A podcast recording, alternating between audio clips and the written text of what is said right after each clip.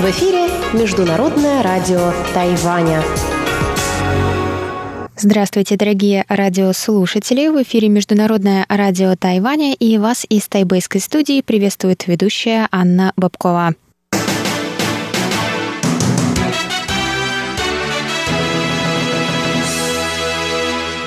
Сегодня среда, 30 сентября, и мы начинаем наше ежедневное вещание с выпуска новостей сегодняшнего дня. Затем вы, как всегда, прослушаете тематические передачи «Среды», «Китаеведение. Устная история», «Новости экономики» и повтор передачи «Звуки города». Я вам также напоминаю, что на коротких волнах вы можете слушать нас на частоте 5900 кГц с 17 до 17.30 UTC и на частоте 9490 кГц с 11 до 12 UTC.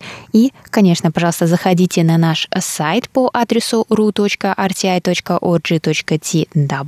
и там вы можете прочесть последние новости с Тайваня, послушать еще раз ваши любимые передачи и скачивайте наше новое приложение для айфонов и андроидов. Оно называется RTI to go. Оно на русском языке. И в нем еще удобнее слушать наши передачи и читать новости. А если у вас есть какие-то вопросы или предложения, то пишите нам на электронную почту русской службы по адресу russ собака rti.org.tw. А теперь давайте к новостям.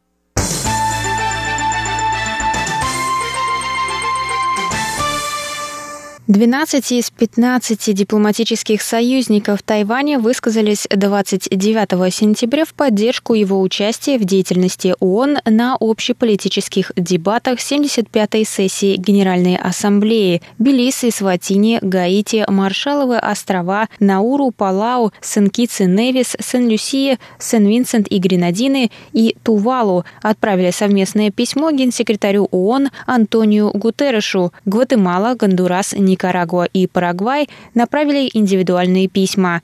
Три страны, которые не выразили поддержку на дебатах – Ватикан, Гватемала и Гондурас. Однако Ватикан в течение года отправил несколько писем генсекретарю в поддержку Тайваня, рассказала пресс-секретарь Министерства иностранных дел Китайской Республики Джоан Оу. Посол США в ООН Келли Крафт раскритиковала ООН за исключение Тайваня из своей деятельности. Она выступила на рамочной конвенции по глобальному сотрудничеству, организованной США, Японией и Тайванем 29 сентября. Посол сказала, «Мир нуждается в участии Тайваня в деятельности ООН, особенно по вопросам здравоохранения и экономического развития. ООН без полноценного участия Тайваня – это обман мирового сообщества». Она также раскритиковала Китай за попытки препятствовать международному присутствию Тайваня. По ее словам, коммунистический режим боится свободного и открытого общества.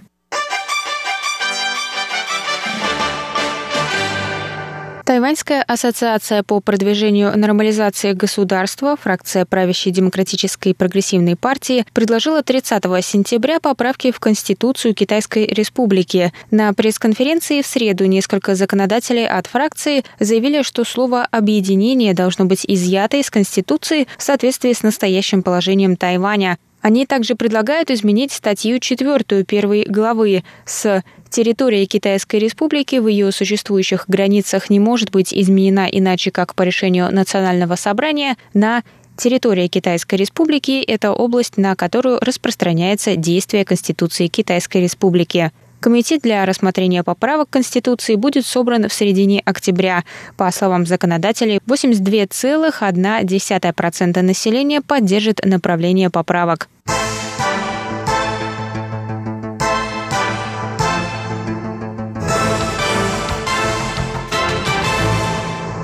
Тайвань и его центральноамериканский дипломатический союзник Белиз заключили 29 сентября договор о взаимной правовой помощи по уголовным делам. Это седьмое подобное соглашение, заключенное Тайванем с другой страной.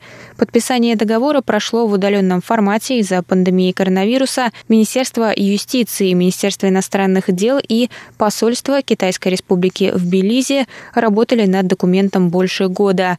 Договор предоставляет возможность двум сторонам оказывать друг другу помощь в расследованиях и судебных слушаниях по уголовным делам. Договор также подразумевает совместную работу по предотвращению преступлений. Стороны смогут формировать совместные следственные группы, замораживать активы и налагать штрафы.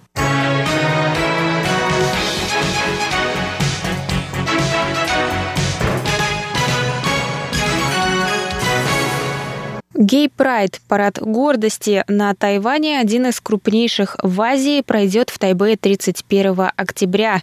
Тема парада в этом году «Красота по-своему», рассказали организаторы в интервью Центральному агентству новостей. В 2019 году к параду присоединились рекордные 200 тысяч человек. Это был первый парад после исторического принятия закона, разрешающего однополые браки на Тайване. Тема этого года была выбрана для того, чтобы сообщество ЛГБТК+, стало не только более видимым, но и более понятным, пояснили в Ассоциации гражданской группы «Радуги» Тайваня. Член ассоциации Флетчер Хун сказал, «Мы не хотим, чтобы люди осуждали других на основании общественных стереотипов, в том числе о весе или внешности. Парад призван подтвердить право каждого человека жить так, как он хочет», добавил Хун. Председатель ассоциации Шаули И рассказал, что хотя на Тайване были узаконены однополые браки, обществу еще есть куда стремиться в вопросах понимания гендерных проблем. Шао привел в пример протесты общественных групп у стен Министерства образования в начале месяца в связи с появлением книги с гей-тематикой в секции для внеклассного чтения в школах.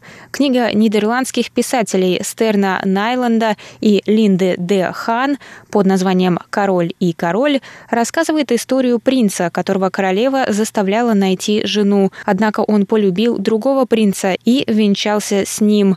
Из-за пандемии организаторы ожидают уменьшения количество участников по сравнению с прошлым годом, так как некоторые группы из других стран не смогут приехать на Тайвань. Парад начнет шествие от мэрии Тайбэя, Тайпей Сити Холл. Там же расположится Радужный базар.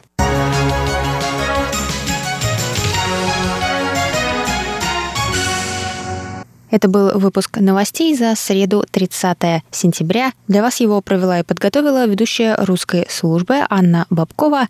Оставайтесь с нами. Далее в эфире тематические передачи «Среды», «Китаеведение. Устная история», новости экономики и повтор передачи «Звуки города». А я с вами на этом прощаюсь. До новых встреч.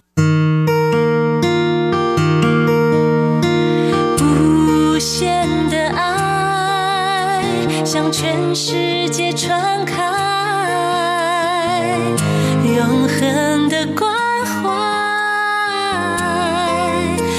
姿态。